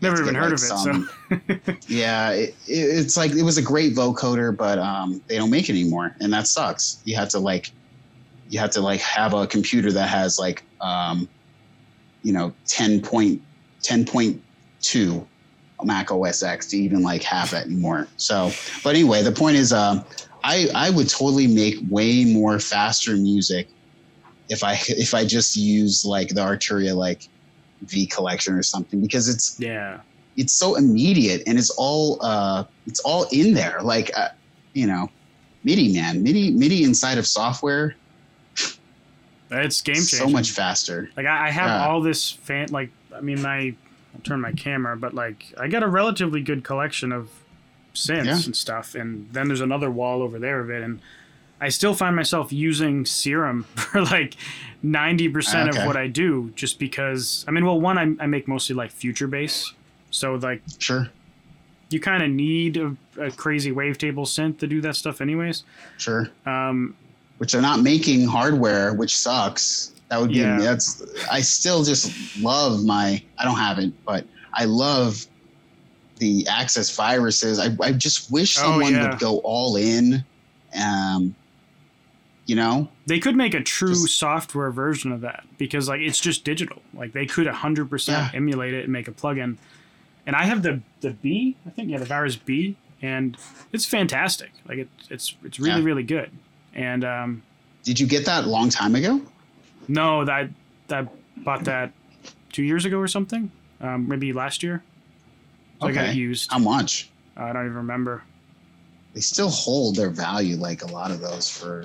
I think like Um, 700 from memory, maybe. Okay, Yeah, I don't remember. like the T, uh, the Ti, I still see just regularly. Like you can't get like a Ti for like under under twelve or something. Yeah. It's weird that they don't they never like kept making their synths. I mean, yeah, yeah, their synths like they went completely down the um guitar world. Well, not guitar world, but the the what is it called? The Kemper amp profiler The- business. And yeah, which It's a damn good like guitar emulator, but like sure. I don't know. It's maybe there's just more money to be had in the guitar world than the synth world. I mean, it's it's weird because I feel like, you know, maybe maybe it's just the same thing, right? Like he's gonna leave and stop doing the Kemper Kemper profiler at some point, and people are gonna be like, it's the same way as like the virus, where it's like, well, when they're gone, they're gone. You know, this Yeah. this great thing came, it did this amazing like thing for some period of time.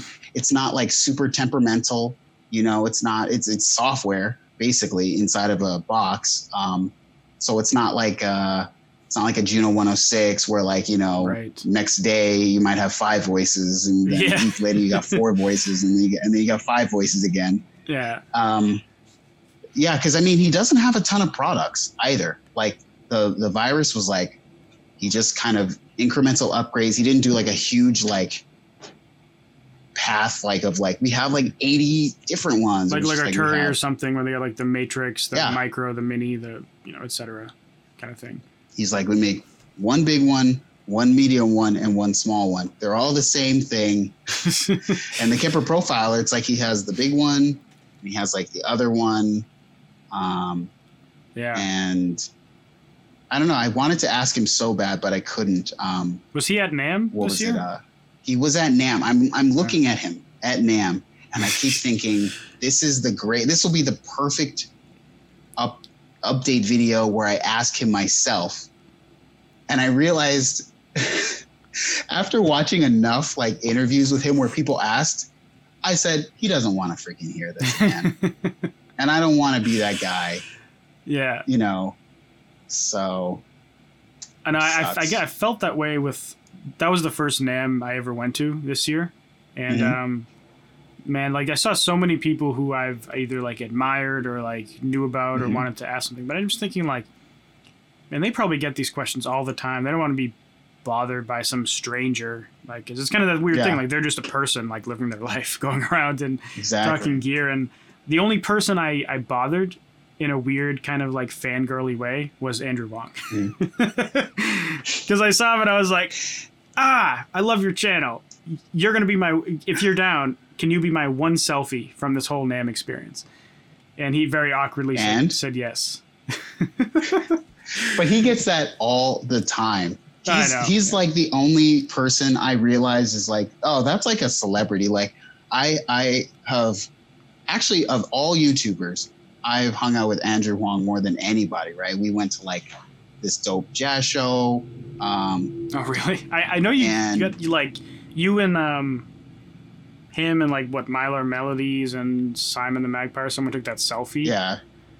But yeah, I didn't yeah. know you guys like hung out outside of that. Oh yeah, no, no. Me and Andrew hung out. He was here for like a month, so we hung out maybe like three or four times. Like after that, you know. Um, and last time when he was here, the previous year, whatever. Um, but you know, I, I, I mean, I just I I remember um, walking with him the first year, so I was used to it. So I wa- so not this year, but oh, I last year when I met him. Um, we walked for maybe like a half hour just you know first time i met him so we're just like hanging out walking every like five minutes somebody would come up and be like oh my god it's you and and you do like you know like the, Oh, like the yeah. clap with them people wanted that right Yeah. i mean it was like constantly right so i was Yeah. like oh my gosh Does does, does like, he love it or does he does he dislike it? it's I think it's just natural at this point. Like he's but he's so passionate about it. We've we have so many conversations. Like I, I just he's so good at YouTube. It's not even funny like anymore. He's so good at it. Um even the video he posted the other day where he did like the thawing of the ice on the microphone and stuff. Like he's just uh and I can admire that. Good YouTubers people sometimes like talk crap on like, oh, he's, he's a YouTuber or whatever. But when you're a good YouTuber, it is like very evident that like, wow, you really know how to keep an audience's attention. yeah, Um, and I still struggle to understand how that's done and the art of that. That is a very uh, that's a different art in general.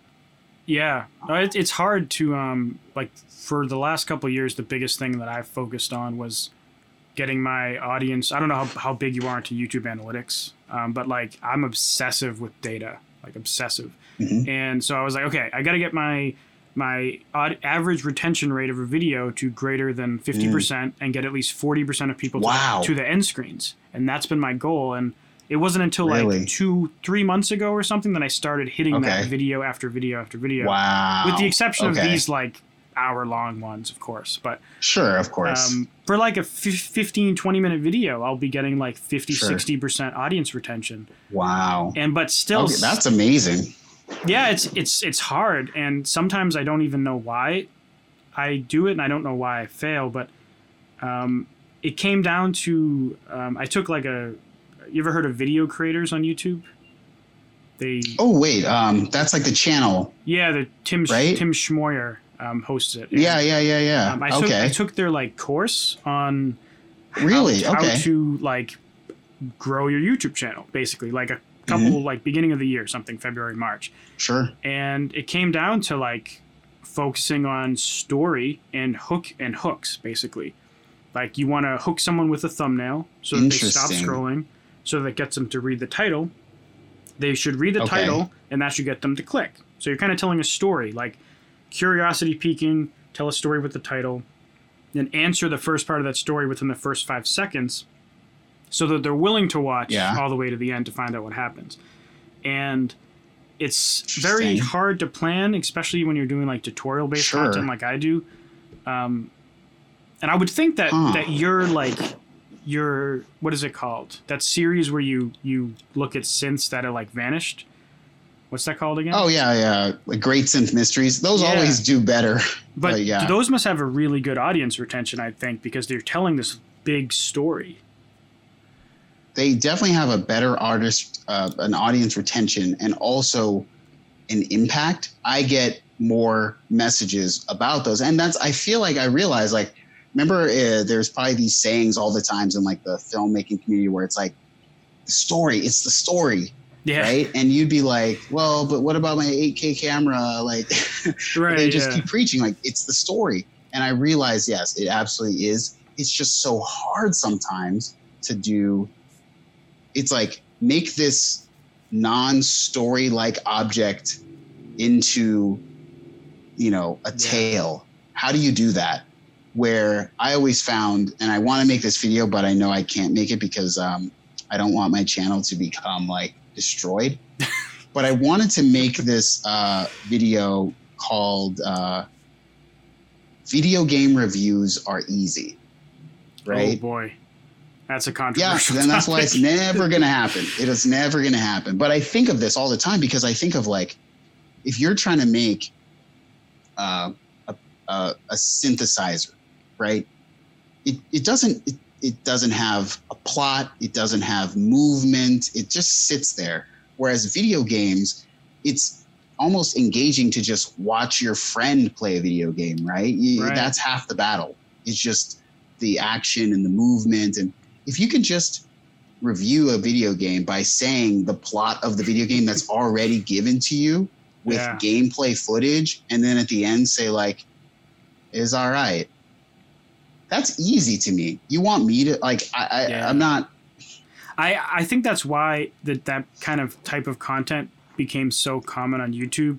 Like back in the day, that Yeah. like it was a point where that became YouTube, and there's channels that do it very creatively. Like um, Yes. game theory will come up with their own story Yeah. Yeah. unique yeah, from exactly. the one and they'll tell this crazy narrative that's different from the game and that is like i would say art but then the games that are just like talking about the story that already happened and giving commentary like i'm not going to say that that's not that's not valid um, but it's just it's not they're not telling a story. They're they're getting a lift in their content from the fact that the game already has a great story.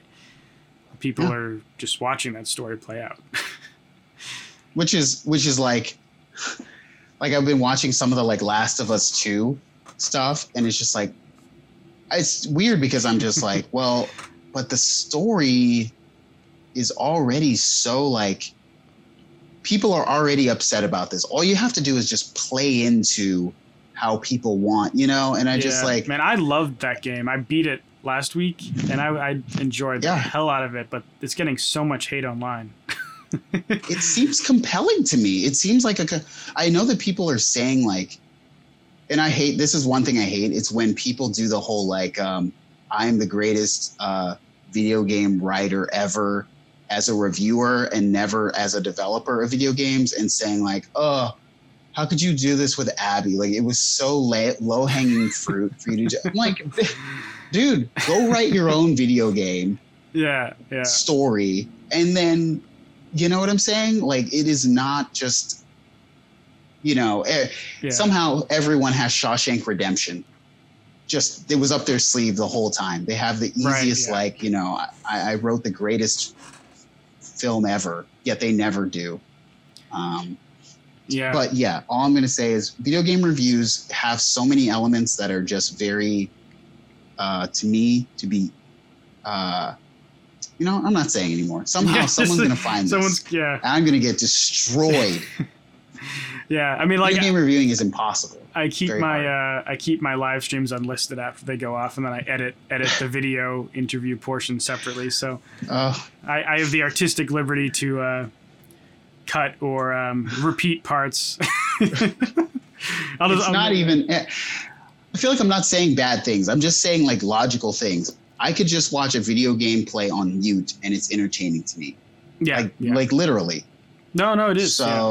I mean, I, I watch. I used to watch video game things too, but but you're right that like for for what you do on your channel, like telling a story around a piece of music gear, that's that's what the first time I watched your channel, that's what I loved about your channel. Like you you combine like Yeah. great like video quality, video production with telling a story around an inanimate object that's music gear, and it's like it's just weird. Like I don't think anyone else does that really.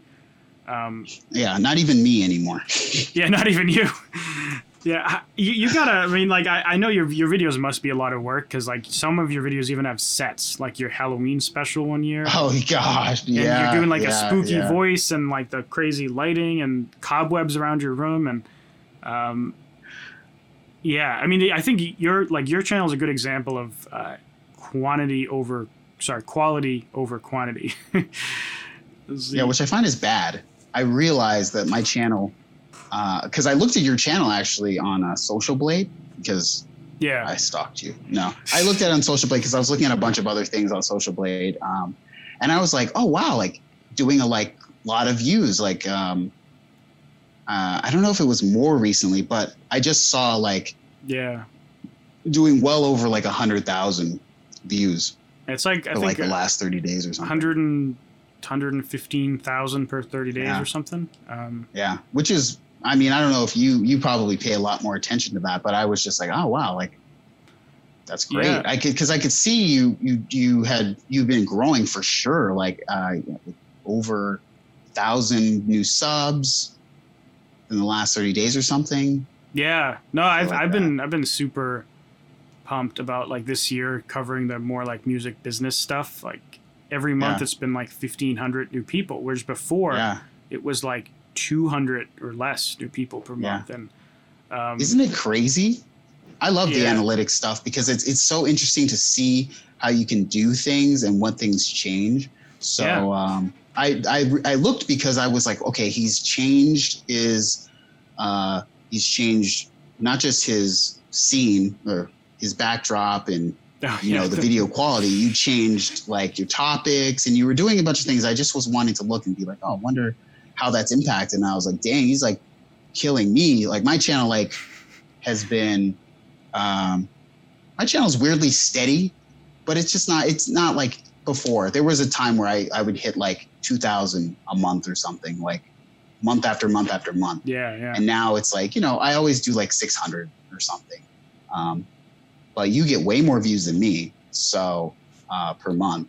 I think that's Um, where the and I, I I tell a lot of people in my audience like when they're asking about for example music like how often should I Mhm. put up music music videos whatever and I tell them like the threshold for putting something out it shouldn't be like is this perfect it should be is this good enough to do well and are Yeah, you happy yeah, with it yeah. balanced with can I put out a new song every six weeks because that's what I tell people to do put a new release out every six weeks whether that's an Wow. a okay. single, an EP, or an album. And I've noticed it's the same with with YouTube. It's better to put out, um, you know, twice a week, for example, and have it be ninety percent as good as it could be, than put out once Yeah. a week and have it be hundred percent quality.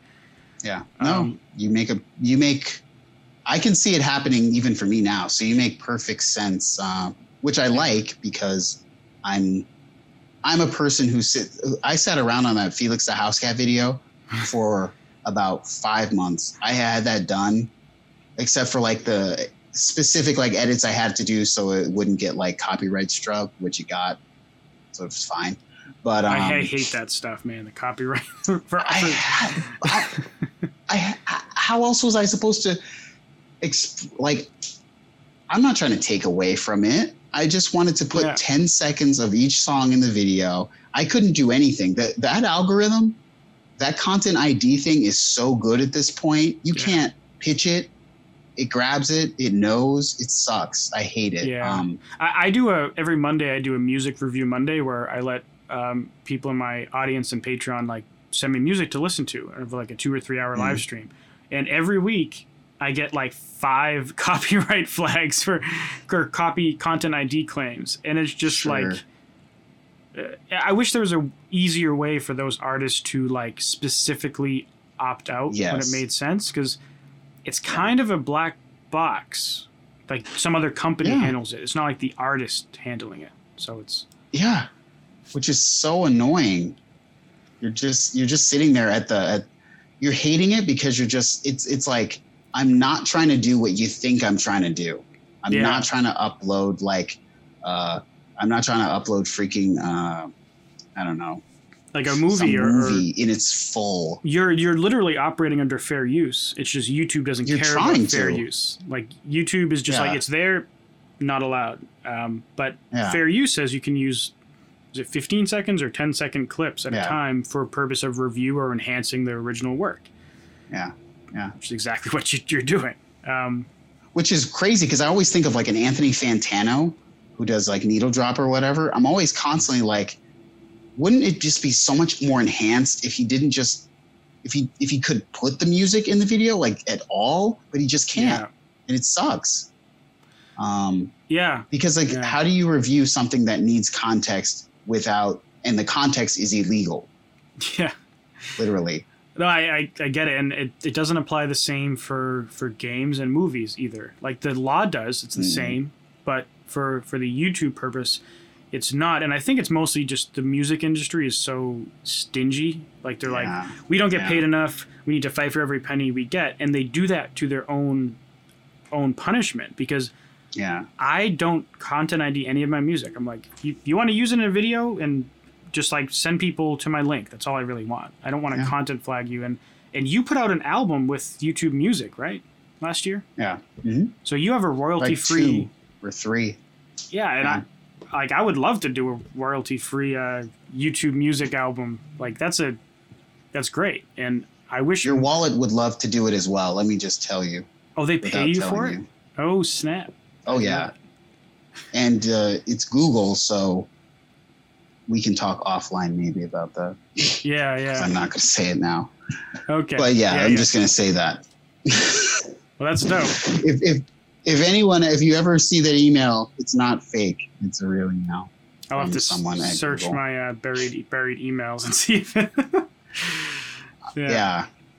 That, that actually gives a cool point, and we've been talking for a while, so maybe we'll, we'll go offline in a sec. But I, I feel like it'd be I'd be uh, I'll be sad if I don't ask you this. But so Yeah. you you have a you have a day job, but you also make money from from music. Um, like kind of what percentages over your different like revenue streams for music are allocated to what? Like you, you obviously have the YouTube, you um you have music, and I you mentioned a couple of the things you do along the way. So if you could break through that, I, I know my audience would love to hear it.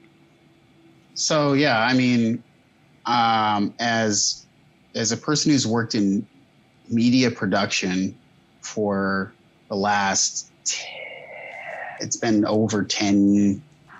Man, it's been a long time. Um, I would say first off, all my living income comes from working in media production, and that's where also I got my chops, I guess, for YouTube was from doing that. I made um, I made like a small portion of income in the past doing production for artists. So there's records out that I've done that have been back in the day. Uh, MTV would do a ton of music placements Hmm. um, for smaller artists with a lot of their shows, and I thought it was a great thing. Maybe they don't do it as much, but wrote uh, Real World, Road Rules, an album like I produced was on like the Real World, uh, Jersey Shore, like season finale. Oh wow, that's cool. I called Little Red Radio.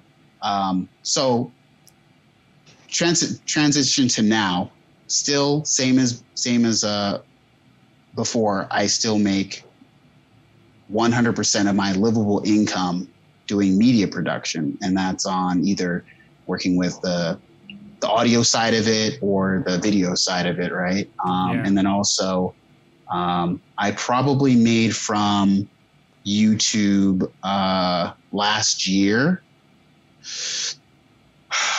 Uh, well, okay. Uh, from from music last year, straight up overall, I probably made about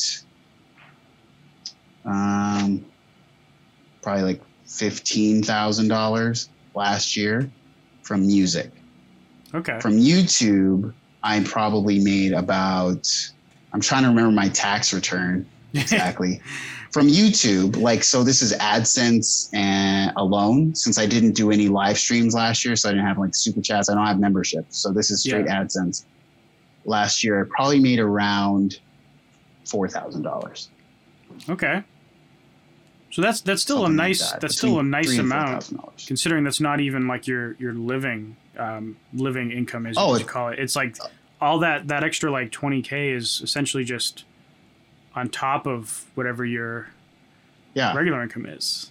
That's like Yeah, yeah. No, I save a lot of money. that's good. Yeah. I mean, I, I, uh, I, uh, no, I mean, I bought my car because of like uh, side stuff. Like, I just bought my car cash because I was just like, I, I didn't have a car for quite a while, yeah. and um, I didn't really need it. But now that like we have to get kind of get around without public transportation like we used yeah, to, Yeah. I went and got a car, and uh, I was able to buy that. Yeah, um, like straight up. So, um, uh, yeah, I think that's about right. Yeah, I don't remember my tax return exactly. I made more money on YouTube the year before though, because I was going way harder. Last year was, I mean, I probably put like five videos out the whole 2019 Yeah. it was just such a, I just barely did anything right but the year before that was where my channel had tons of growth so i probably made more that year so maybe i made maybe i made like 5000 the year before off of everything and then maybe this year yeah i made like between three and four something like that Nice, nice. That's cool. Yeah, because I, I get a lot of questions from people are wondering like how, like you know they're they're in the point where they're they're working for someone, you know, wh- Mhm. whatever they're doing, and they're kind of thinking about how to set up their income streams to so that they can like try to make some money from their music, either so that they can invest Mhm. into marketing it, or maybe eventually going full time, living off just their their music. And um, so I always like to to get that perspective because for me, it's it's like there's music there's um, I'm a curator on SubmitHub, um, so that's one aspect. There's YouTube, of course, and then I have a company that sells sample packs. Um, I have a uh, marketing course, and I do like video consultations, and Um, everyone's different. I've learned every single music person Yeah. in the world completely different strategy for diversifying their income. Um, so yeah, Let's ask Andrew Huang how he diversifies his income, or we can just go on Social Blade and realize that it's a lot. he he must do very well from YouTube because he's got like 1.5 million subscribers or something. And I I looked on Social Blade, and I always think it's really just pick the middle. That's what I just say of Yeah. like the estimated or whatever. But then that was so high that I was just like, all right, forget it. Like it was like Yeah, I think yeah. the middle. Like I just looked and it was like I think it was like uh it was like it was like 15k a month or something. oh wow, You know, that that's Yeah. a lot. That's a lot, a lot. I did. I don't know. Maybe you can look at it right now. Not that I'm not that I'm pocket watching Andrew Huang. It's just I um I can I for myself I'd probably make around like this time of year like 250 bucks a month right from from YouTube right and definitely that has that's way less than that's not a lot but Why you know around the a, holidays he has a D minus in Social Blade? Why does he have a D minus in Social? what no way I mean, like his stats are all great, but they gave him a D. mi- Maybe it's because he's in the music category. really Because for me, I, I think I'm a B minus. he has a D minus I don't know why they. But anyways, it says he uh, estimated 216 to 3,500. So yeah, like if you assume the middle, yeah um, 1,500 ish. So that's that's that's awesome for him. That's I mean he deserves it. He's got a gigantic channel that's like Yeah. very unique. Um, that's a lot of money a year just straight off of like what would be AdSense you Yeah, know what I'm and- saying like I can't even imagine that and he's in a cool position. Where, where he can um he can do videos like he can take three months off from doing videos and his Oh, yeah. his audience doesn't care. Like they're they're just like cool go take some time for yourself. We'll be right here waiting. And it's he doesn't even have a schedule. I know yeah.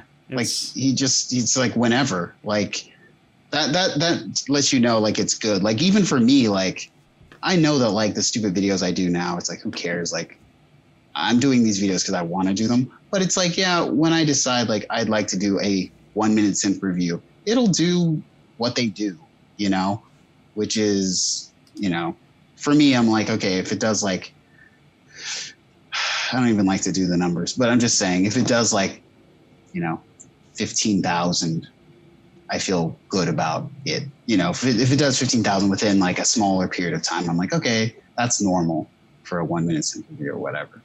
Uh, Yeah. but yeah, you get pigeonholed. You eventually just have to do, it sucks that you have to do the same things. But yeah, people like you know, restaurants.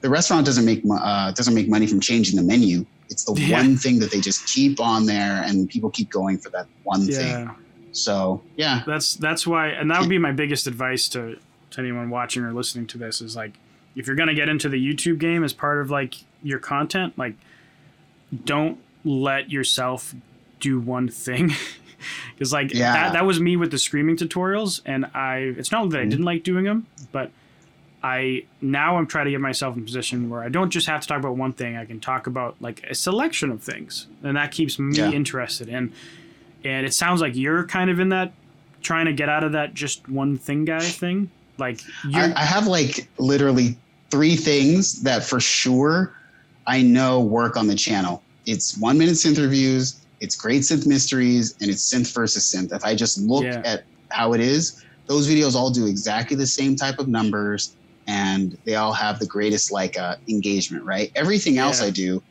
doesn't matter. Yet I, I hate to say, it, I don't want to do synth versus synth, one minute synth reviews, and first all three of those take the most time. yeah So it kind of sucks. and they're, they're they're kind of like they're not the same thing but they're in the same category of things like they're yeah, and I, uh, I would much rather if I could.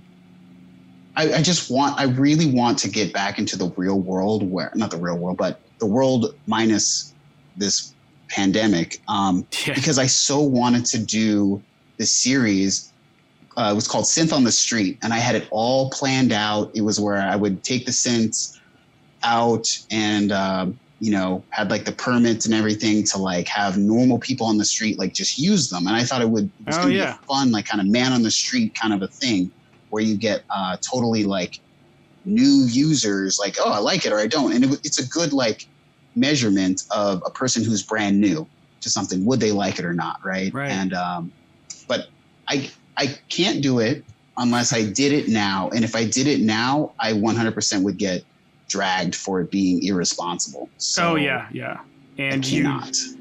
yeah, people would be like, they're touching your synth, and you're bringing it home, Yeah. and and yeah, um, probably best to wait. Yeah, which sucks because I was like, dude, this that, that was going to be 2020. It was like Synth on the Street is coming. yeah, Uh, I was just ready to do it, and like I had the synths like all like, I have like a few like that I got just for it, um, like some Modal Skulpts and uh, stuff. damn dude. Whatever.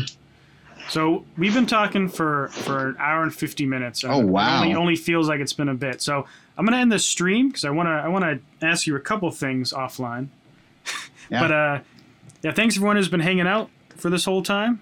Hope you hope you enjoy the somewhat interesting discussion. This is not like my normal content, talking about like synths and and fun and YouTube. you know, But I hope you found this uh, interesting. Um, but yeah, see everyone. Thanks for watching, and go follow. Uh, Noir. Do you say it Noir et Blanc Vie or just Noir Blanc Vie? Noir Blanc Vie. Okay, cool. I've always wanted to say Noir et Blanc Vie, but that's because I'm not Yeah, French. sort of. But go check out his YouTube channel. It's it's one of my faves. So